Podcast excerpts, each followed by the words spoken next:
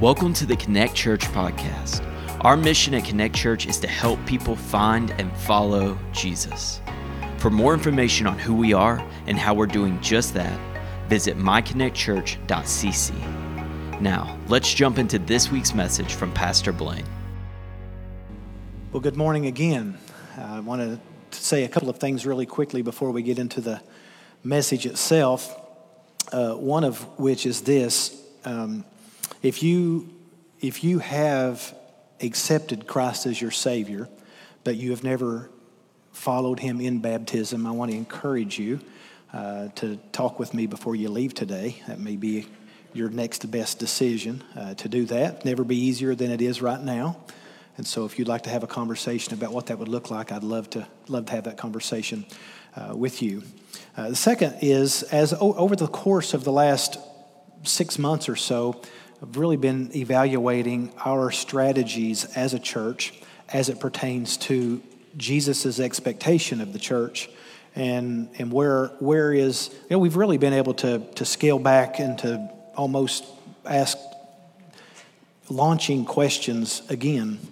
And, uh, and so we've been doing that as a church and talked about uh, discipleship strategies. I mean, really, our, our mission statement or vision statement is reduced to making disciples. So, how well does the church do that? That's not a great question. The, the real question would be how, do, how, how does our church do that?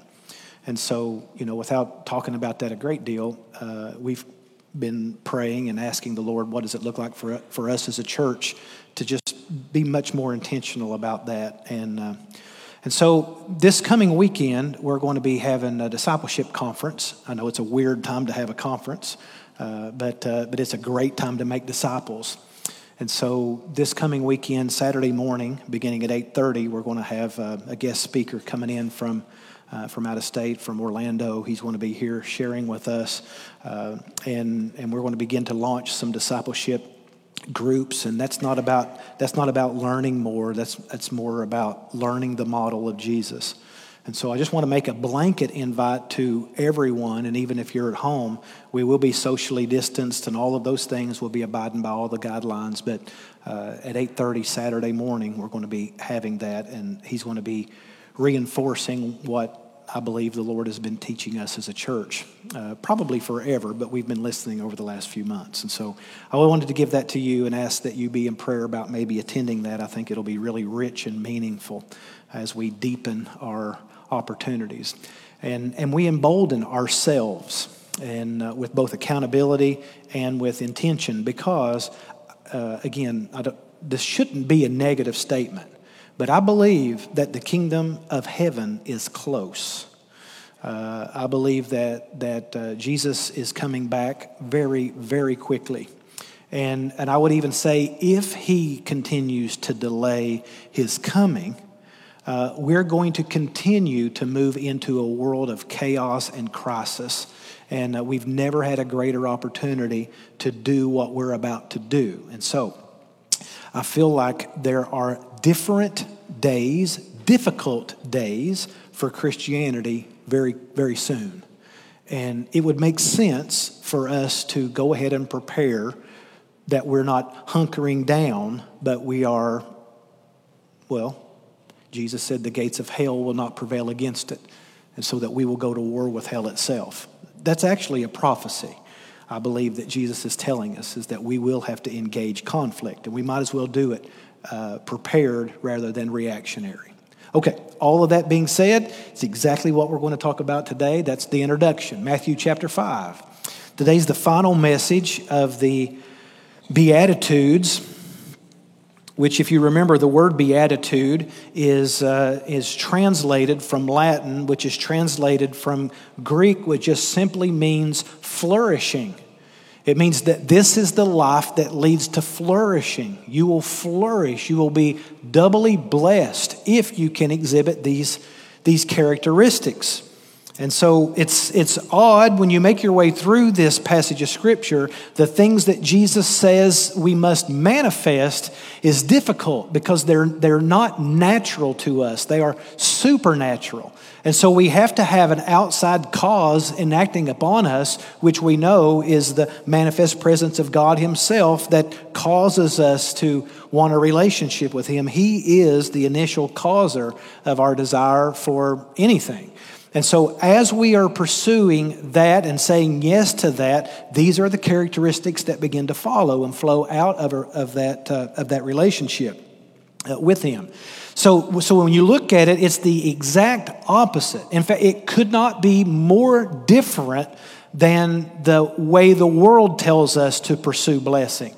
Uh, I'm not going to go back into all of that today, but you would think at the end of the here's how you will be blessed, here's what a flourishing life looks like, you would think, okay, I'm going to endure all of this difficulty, I'm going to endure all of this ter- these terrible things that my spirit, my flesh does not want, because at the end I'm going to have something awesome. But here today is the end. Here is the the the the pinnacle of what you can expect. And Jesus says it's persecution the thing that we all look forward to, right? So let's begin in verse 1 uh, and, uh, and we'll catch up. Seeing the crowds, he went up on the mountain, and when he sat down, his disciples came to him, and he opened his mouth and he taught them, saying, Blessed are the poor in spirit, for theirs is the kingdom of heaven. Blessed are those who mourn, for they will be comforted. Blessed are the meek, for they shall inherit the earth. Blessed are those who hunger and thirst for righteousness, for they will be satisfied. Blessed are the merciful, for they shall receive mercy. Blessed are the pure in heart, for they shall see God. Blessed are the peacemakers, for they shall be called the sons of God. And that's the transition right there. That's the transformation when we are adopted into the family of God. And today, blessed are those who are persecuted for righteousness' sake. Now, wait a minute. Blessed are those who hunger and thirst for righteousness. And when you finally reach into righteousness and begin to produce righteousness, the axe falls. For theirs is the kingdom of heaven. Blessed are you when they revile you, when others revile you and persecute you and utter all kinds of evil against you falsely on my account. Rejoice and be glad, for your reward is great in heaven. For so, they persecuted the prophets who were before you. Lord, we thank you for your word. Without it, we would never, ever figure this out. And so I just pray for you to continue to illuminate our minds and our spirits so that we can be obediently walking with you and, and having you walk through our, uh, our walk. Lord, may others see you through us.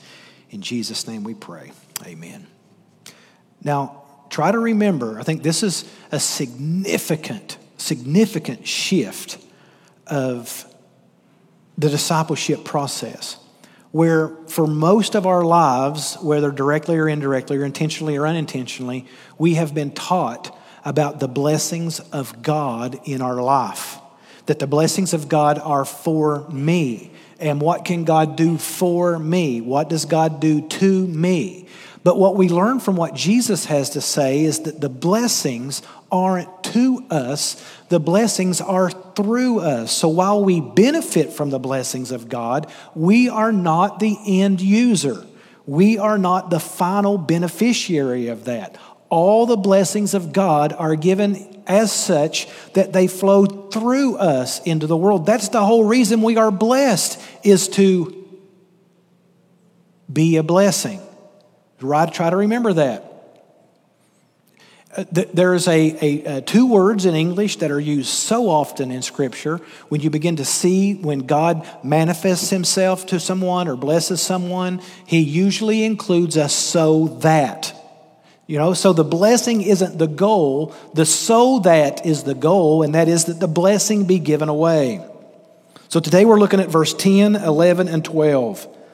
These three verses then make up the eighth beatitude. And we've looked at the first seven. We're not going to go back all through. Uh, through all of those, but as we look at verses 10, 11, and 12 today, we see that there's something significantly different about this particular eighth beatitude. It is the culmination, it is the final one that Jesus mentioned.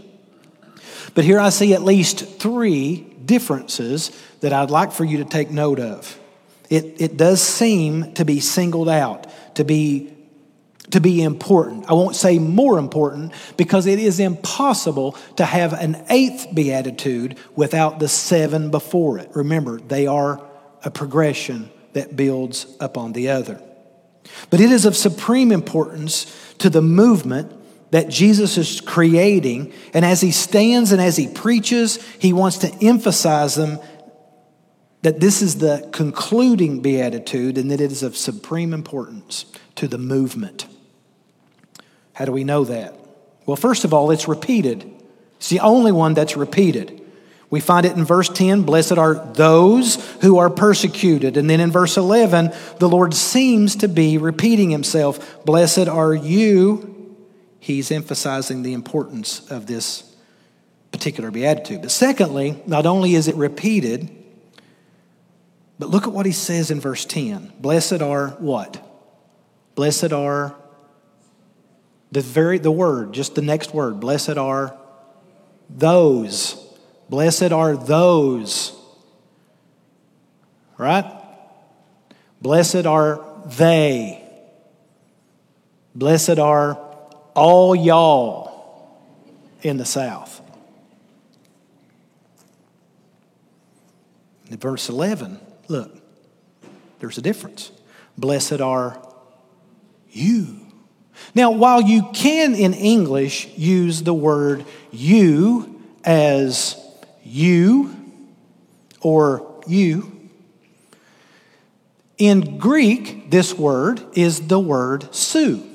It's actually sy, but it's su. And the word is, anybody guess between plural and singular? Singular, nailed it. Blessed are you. It's an individual suffering. I think this emphasizes the importance as well. Blessed are those, blessed are they, but you're not going to escape it. Blessed are you. You know how, which would you rather be persecuted in, a group or all by yourself? Oh, yeah, of course, misery loves company. Finally, I got you.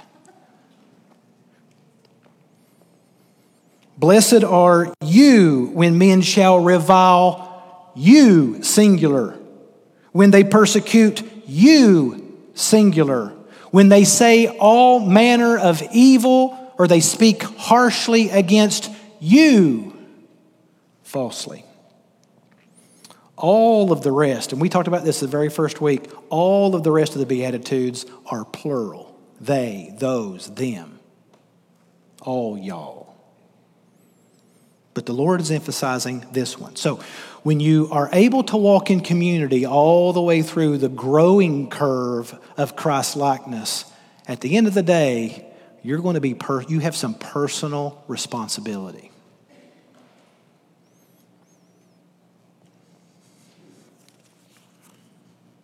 The third, not just the repetition or the personal, the individual person, but there's also the position and that is that it is the last beatitude. It's the, it's the pinnacle, it's the climax of what Jesus has been saying to them all along, what the others that had listened to the Sermon on the Mount. It's the culmination of everything else Jesus had already taught. In fact, he is saying pretty much that this is the goal, this is the result that we're looking for. So you go through all of these things where you may be able to receive comfort and blessing and, and you know, inherit the earth and independence and freedoms and, and, your, and peace and, and mercy. And you're going to get all of those benefits. And we start kind of getting, hey, that's what I want. I want to be satisfied. I, I want to be able to have peace. I want to be able to be called the sons of God. I want to be able to be, you know, really just persecuted. That's well, I didn't see that coming. Nobody would have seen. How would you feel if Jesus were setting you up and then say, and here's how you know you got it? They're going to put you on a cross. Here's what the little word persecute means. In the language, it comes from the root idea of to pursue or to chase. Now, when I was a kid, we liked to play chase, right? You like to run, play tag or whatever, and, and pursue each other. Or even in a dating relationship, you know, one is pursuing the other. But this word doesn't mean exactly that. This word is like a hound chasing a fox. It's, it's, a, it's a dog pursuing prey, running it into the ground, and waiting for a moment of weakness to destroy it. That's what the word persecute means. So, brothers and sisters, you will be doubly happy when the world is chasing you into the ground, waiting for your weak moment. Yes. A good translation of this word in English would be the word harass. We don't use persecute very often, but the word harass is a good translation. Jesus is saying, Blessed are the harassed. In fact, blessed are you when you are harassed. Blessed are you when men harass you, when they revile you, when they utter lies about you. Jesus uses three separate terms here to talk about persecution revile, persecute, and to speak falsely. That first word, to revile, it actually means to find fault as a way of shaming. It means to demean. He's not using superlative words just to fill in, you know, he's not a Baptist preacher that has to have three words to prove his point. Jesus is using three completely different illustrations to put it all under the same umbrella. This form of persecution is emotional persecution. It's when people make you feel less than, right? It's emotional persecution. The second word is translated persecute. We've already talked about that, but it does mean to harass because of one's belief. The literal translation of that means towards the teeth. So if you think about what does it mean towards the teeth, not hot fudge cake. That's terrible as that is. It's rocks being thrown, trying to really, really ruin your life. This is physical persecution, it's a hands on. It leads to all sorts of physical problems and, and physical harm, and ultimately can include even murder. The third phrase is to speak all kinds of evil falsely. Clearly, that's not physical persecution, it's not emotional persecution, it's verbal persecution. People just, just say things about you. Not to your face, that's to revile you, but behind your back. And they're lying about you. So, what Jesus is saying is that there's three separate ways that you're going to experience personal harm because you've said yes to Jesus' kingdom. Now, there are sometimes there are messages that are really hard for pastors to preach. And I'm going to be quite honest with you. This one isn't, but it's really hard to hear. And as a Christian, it's hard for me to hear this. But this message is so easy because Jesus preached it so well. It just is what it is. It's not complicated. So, what do you think their reaction was when they hear this mounting tension of the big payoff, and then they find that the payoff is actually their worst nightmare? Would be the same as yours. What would you think if I said, hey, got a special treat for you guys? When you leave, there's going to be a guy with a gun shooting us one by one as we leave today? We would probably not celebrate with applause. We'd probably find another non sanctioned exit.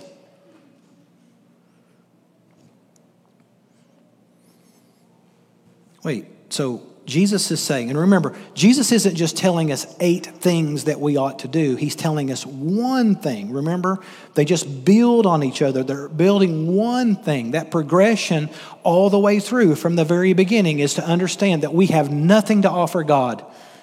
We are spiritually poor. We are, we are garbage in comparison to God's excellencies. When you begin to build from that, one gives birth to the next. And so, what are we building? As we've seen it over the weeks, is we're building Christ likeness. You hunger and thirst after righteousness, right? So, we are pursuing Jesus. And as we are pursuing Jesus, guess what's pursuing us? The very enemies of Jesus.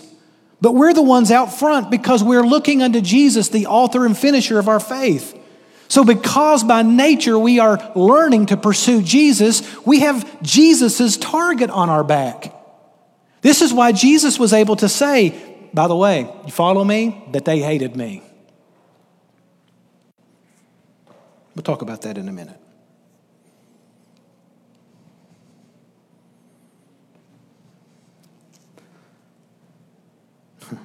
We've seen all along the exact opposite of what we thought we would think. If I were to write the Beatitudes, if you were to just read the paper or consult with your friends, say, Blessed are the wealthy, blessed are the happy, blessed are the full, blessed are the influential, blessed are the strong, blessed are the, the, the comfortable, blessed are those who are satisfied. No, no, no. What Jesus says is, if you experience suffering here, the result will be the perfect kingdom and blessing later. But if you want perfection and blessing here, you want to have suffering later.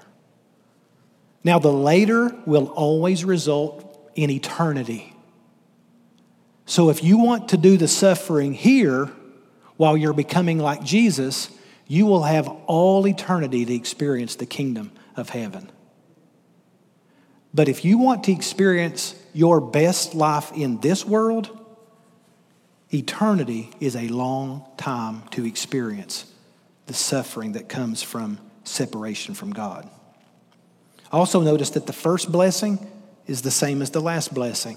To me, it's, it's just a cinch that puts them all into one life right? These are not eight separate things, they're one thing. Blessed are those that are poor in spirit, for they shall have the kingdom of God, for theirs is the kingdom of God. Blessed are those who are persecuted for righteousness' sake, for theirs is the kingdom of God. You see, it's bookends because it's all one thing. You don't just jump into one, it's all one thing. For incentive, and motivation to continue and uh, wait while we wait for the kingdom of heaven. That's what we want, that's the goal. While we wait for the kingdom of heaven to come, we get all of these other blessings in, in, while, while we wait, in the middle, right? Mercy, peace, sons of God, inherit the earth. While we're waiting, we get the kingdom of God. The goal is the kingdom of heaven. Think about the scribes and the Pharisees.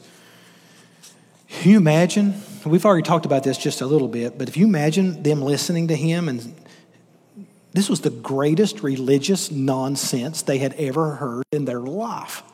And while they were clearly Jewish and following the Old Testament, this went 100% against anything that they had ever learned or believed. Why do I think that? Well, if you turn over to Acts chapter 28, verses 3 and 4, you don't have to turn there. Uh, I'm just going to tell you the story, but mark it. Go back and read it later. But the story is of the Apostle Paul. He's on one of his missionary journeys. And, and what Paul does is he gets to this place where uh, they're, they're pagans and, you know, they're with Gentiles. Uh, they're not, they're, they've never even heard the gospel of Jesus. But, but Paul wants to be a blessing to them. And so he goes over and he gets a bunch of kindling and he brings it over to start a fire. Well, so he puts the sticks down. And as he does, what happens? Grabs a hold of his arm deadly poisonous snake. And all of these pagans look at Paul and said, Dude, you, what did you do to deserve that? You are a bad, bad man to deserve that. Now, they didn't mean to, but what they were believing was bad things happen to So it says that they sat back and waited for that arm to swell.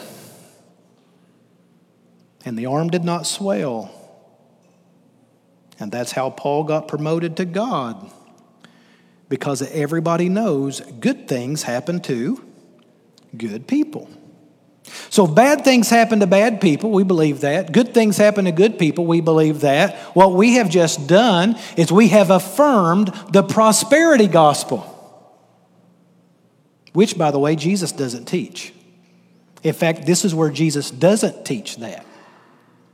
Jesus actually teaches the pinnacle of your righteousness is Jesus Christ. When you achieve it, bad things happen. In fact, you go back all the way through Scripture and you will see the antithesis of this karma idea that comes straight from hell itself. It creates so much confusion. Think about it. When bad things happen, what do you think? What did I do to deserve this? And when good things happen, we pat ourselves on the back for being good people. What we've been done, we've, we've been lulled into this false belief, and it's even crept into Christianity. A lot of churches teach this. If you want good things, be good people. You don't want bad things to happen, don't be bad. It's not what Jesus teaches. Jesus said, in fact, that's not true.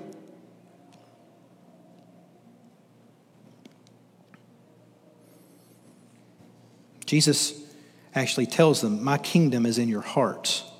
I come into this place as a peacemaker.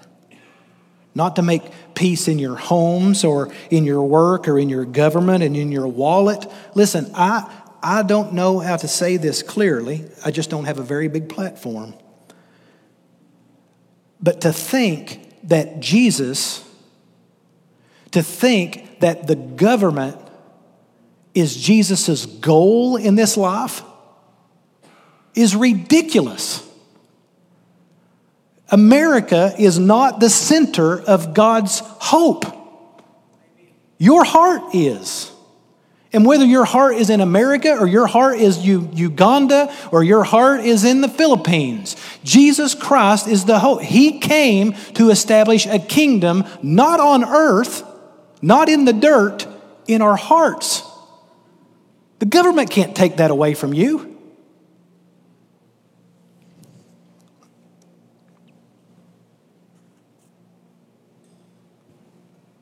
You know, it's funny.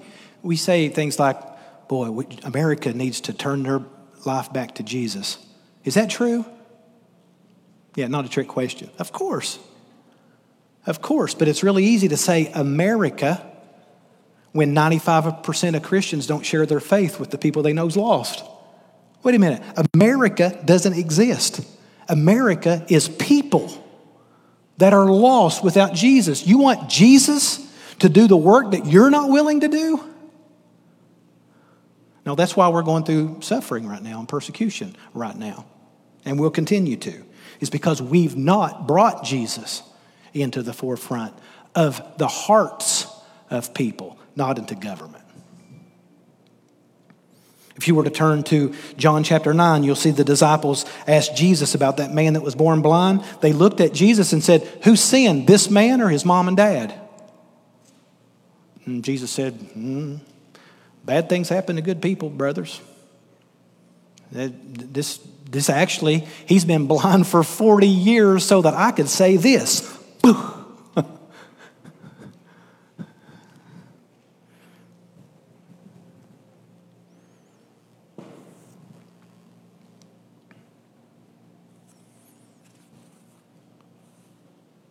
What Jesus said is he his peace is going to tear up homes.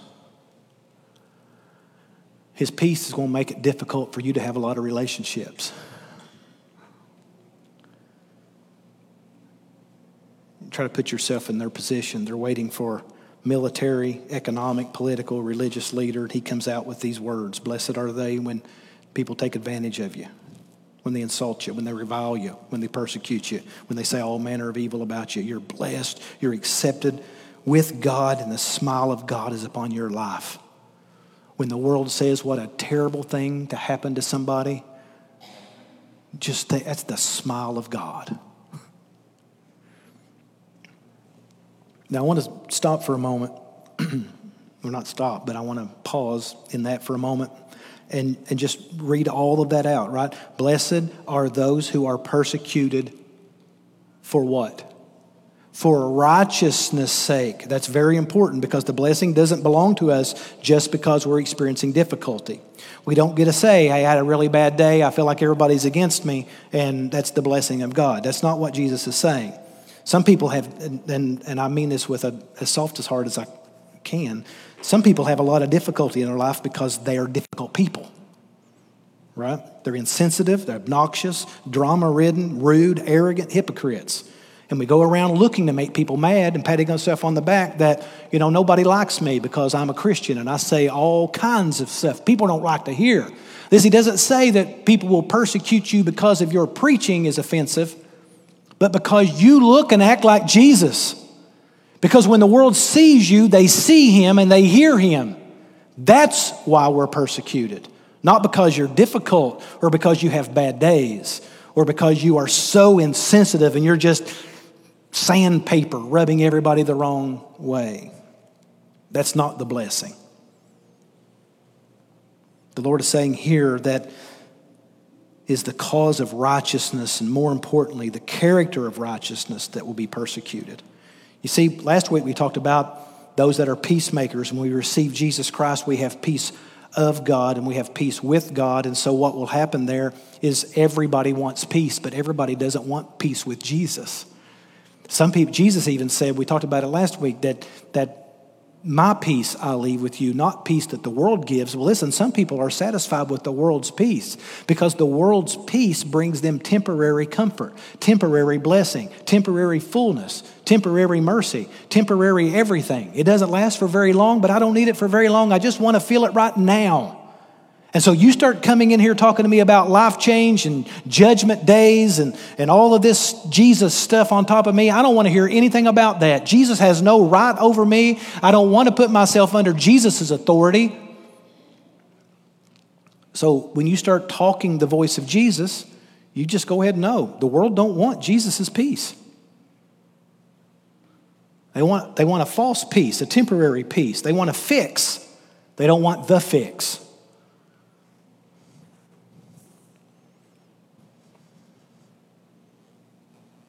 Jesus goes on to say the secret of what this righteousness sake really means. If you look at verse 10, he talked about righteousness' sake, and then in verse 11, he says, Blessed are you and revile you, persecute you, and say all manner of evil against you falsely. That's the secret.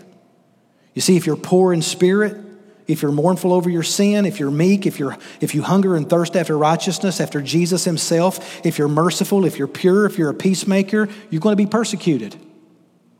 Period. Now, persecuted doesn't necessarily mean beaten. It doesn't necessarily mean burned at the stake. It doesn't necessarily mean rock thrown at your teeth. But people want to say things about you. It's okay. What matters is what Jesus says about you. People are going to do things behind your back. That's okay because Jesus is in front of you. Keep your eyes on Him. Don't worry about what's taking place behind your back. And sometimes you may have to go through difficulties. Some of you, if you're obeying Jesus, you may lose your jobs for it. You know what? That's okay. Jesus is in front of us. We may have to go through some difficulty. That's okay. It's proof of God's smile, and God will always take care of us. And we need to be reminded of that, not to hide behind all of our safety mechanisms and not upset the apple cart too much. That will never produce this. That will never produce the smile of God. Obedience does. Jesus says, You will be persecuted for my sake, because if you live like that, then you will be living out my life. Watch me live. And if you model, if you walk after my model, they hate me. They're going to put me on the cross. Do you think you're better than I am? That's what I think Jesus is really saying. This is why he said, A servant is not greater than his master. What is greater? No persecution, please. Wait a minute. Jesus produced the Beatitudes in his life. Everything he's asking of us, he did perfectly. What did it cost him? His, his earthly life. You think that you can have the Christ like attitudes in you and experience greater than he did? You could be a better Jesus than Jesus? No, we know that's not true, right? I mean, really, we know that that's not true. But we live like it is. We live like it's true. We, av- we avoid being too Christ like because we know what Christ like will attract. What do we say? What will people think about me? What will it do to my reputation? Huh, that's revilingness. What will people say about me behind my back? What will all my friends say about me when I'm not around? The Jesus talks about that. You know what they're going to say about you if you're living out Christ. How many times did Jesus walk up in a crowd and his disciples stopped talking because they were talking about him behind his back?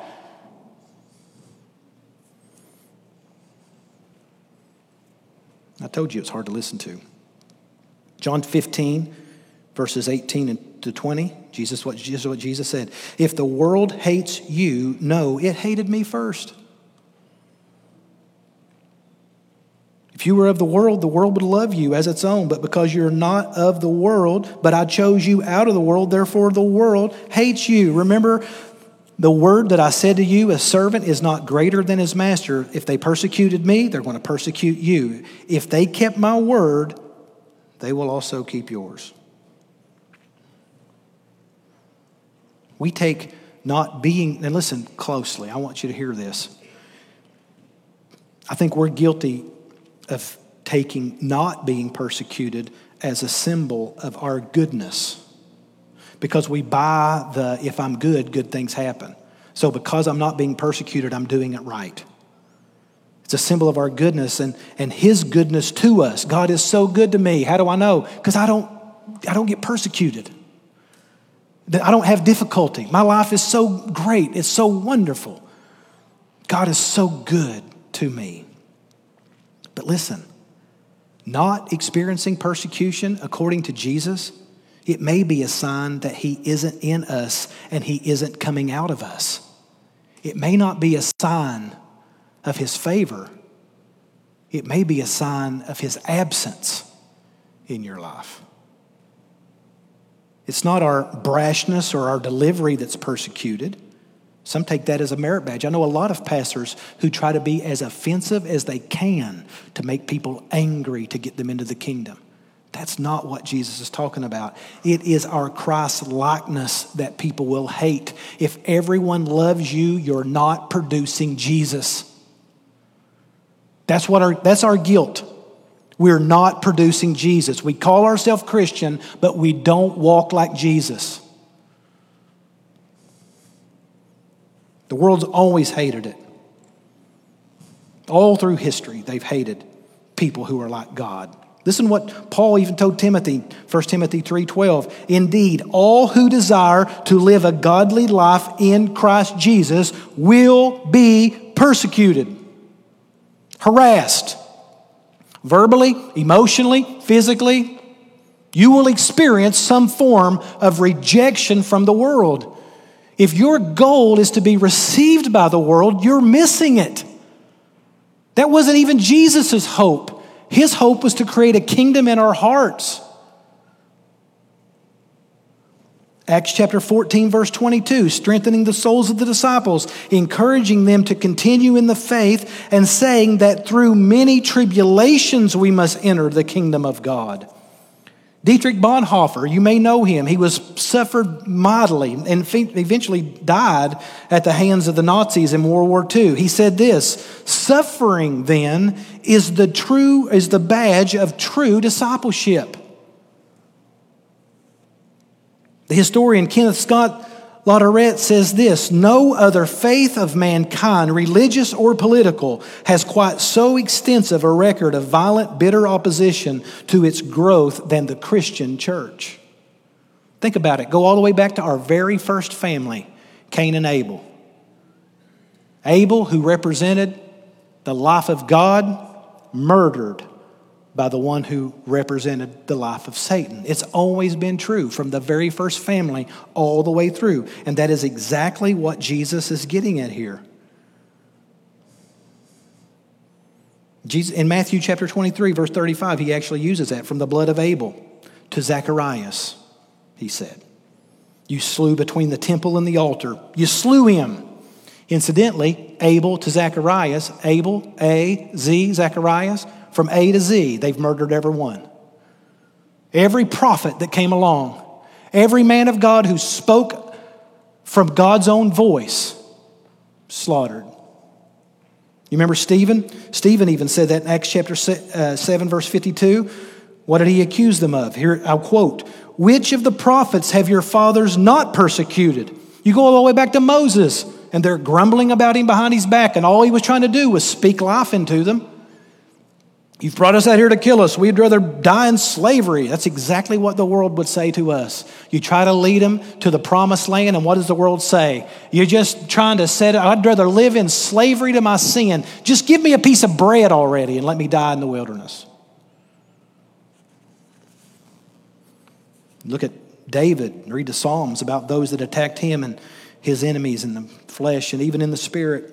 Look at Elijah, and he runs and sits under a tree from Jezebel. I mean, the guy just mowed down 850 false prophets, and he's terrified of this one woman. Well, it was Jezebel. You read about Jeremiah?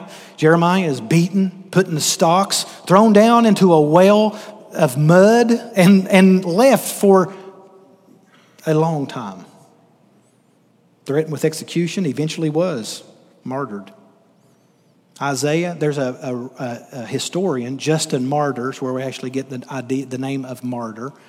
Justin Martyr wrote a book about all the persecution that took place throughout all the centuries of Christianity. Now, this was the first century that Justin Martyr wrote this, but he wrote about Isaiah, who tells about in the prophet Isaiah's time of them cutting out a sword out of wood, and then they laid Isaiah down and cut him in two with a wooden sword. I think that's who the writer of Hebrews was referring to when they say some were sawn asunder. Fact, Hebrews 11 says others suffered mocking and flogging and even chains and imprisonment. They were stoned, sawn in two. They were killed with the sword. They went about in skins of sheep and goats, destitute, afflicted, mistreated, of whom the world was not worthy. Wandering about in deserts and mountains. These are the shoulders that we stand on. And we're silent. When we're silent, we mute their lives. This is why Jesus says it in this that, look at what he says, verse 12. I'm crying, I can't see. so dark up here anyway. And I'm old. Rejoice and be glad, for your reward is great in heaven, for they persecuted the prophets who were before you. Do you see what he does? Blessed are the peacemakers, for they will be called the sons of God. All of a sudden, I'm embraced into the family of God Himself. That's wonderful. Amen. But you know what else is wonderful? The very last one, He allows us to have our identity not just in Him, but in our generation. He gives us the opportunity to have our identity with the great cloud of witnesses. The 6,000 years of human history where men have experienced persecution for Christ likeness. Now we belong to each other. You go into the New Testament, Peter, he preaches in Acts chapter 2, 3,000 people come, and we say, Man, what's awesome? Why can't we experience that? I don't know why we don't keep reading where Peter and John are arrested that day and thrown into prison for that. Or why in Acts chapter 5, the same exact same thing happens and they're thrown into prison and they say, Don't you ever mention a word of this Jesus again. But this time, we're going to beat you within an inch of your life. And each of them get 39 stripes, and it says they walk away rejoicing that they were counted worthy to suffer the stripes of Jesus. The same thing Jesus said in Matthew chapter 5 Rejoice and be exceedingly glad. What is, the, what is the result of suffering? Is rejoicing. Why? Because my spirit is alive now. My spirit can rejoice in the midst of suffering. But we're too busy living in the flesh. We're terrified. You know the thing that robs us of our joy the most? Fear. You know, fear is a product of the flesh, not the spirit. You say, man, I don't want to suffer. Who would? But you know what? We begin to hunger and thirst after righteousness more. We begin to pursue that more and more. That becomes to just absolutely control our craving to want more and more of Jesus, where that overshadows the fear of persecution or what somebody in this world is going to say about it. When I care more about what Jesus says than I care about what the cubicle beside me says,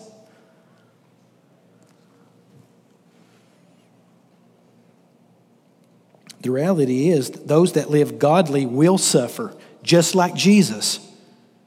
But it is Jesus in them that suffers, and it's the Jesus in them that will rise again.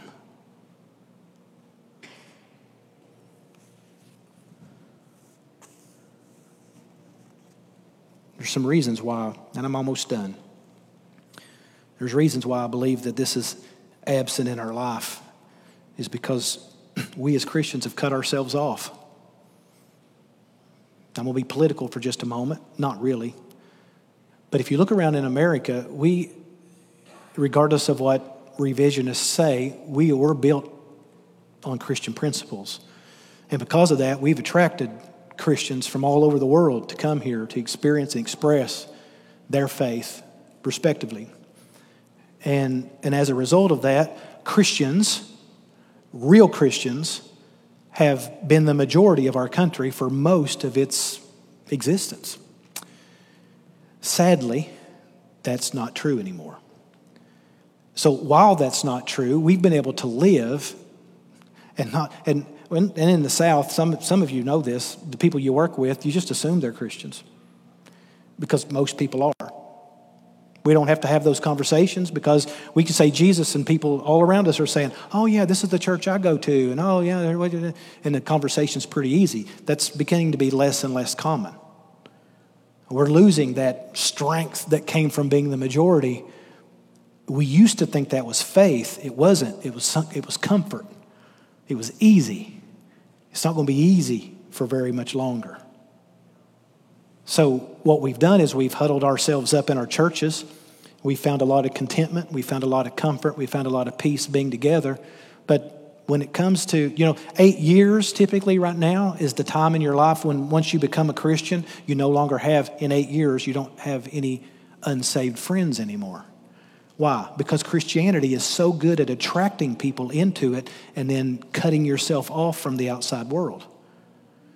That's not Christianity. That's a cult. It's not the Jesus, it's not the Christianity that Jesus teaches us about. But that's why we have very little long lasting fruit.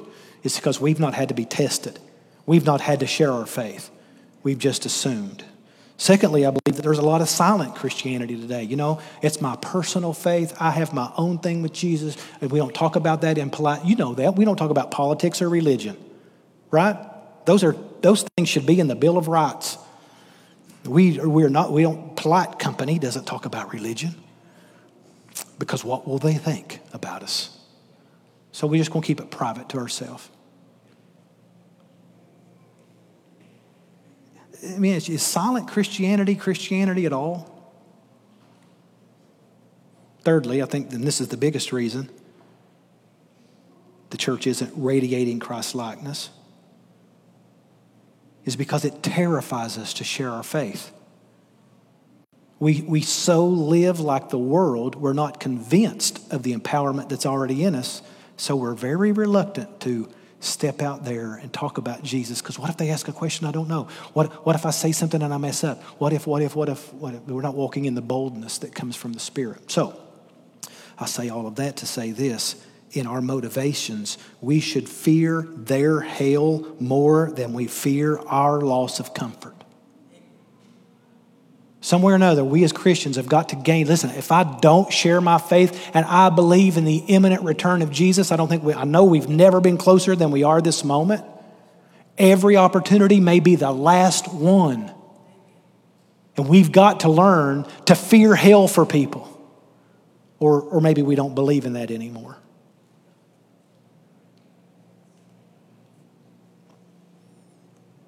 The fact is, the church must be persecuted or the church isn't the church at all.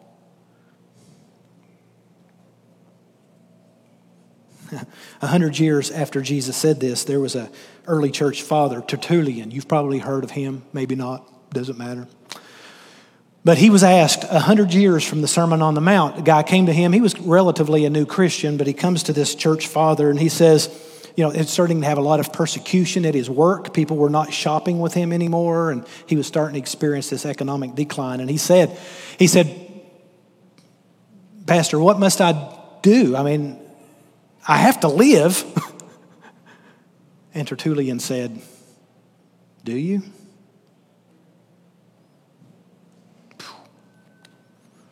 What great advice. Do you?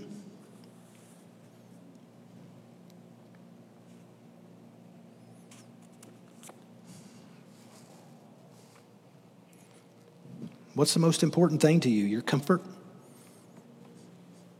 Or Christ likeness being produced through you? I think we need to pray. I think we need to repent. Up until this one, we love all the blessings. This one's hard, and I'm just trying to prepare us. I think these days are coming where, where it's going to, there's going to be a great weeding And we need to be ready to share our faith and hold on, hold firm. What's that? Hebrews 11, 12? Since we are surrounded by so great a cloud of witnesses, let's cast aside every weight, every sin that clings to us so tightly, and run with endurance the race that was set before us.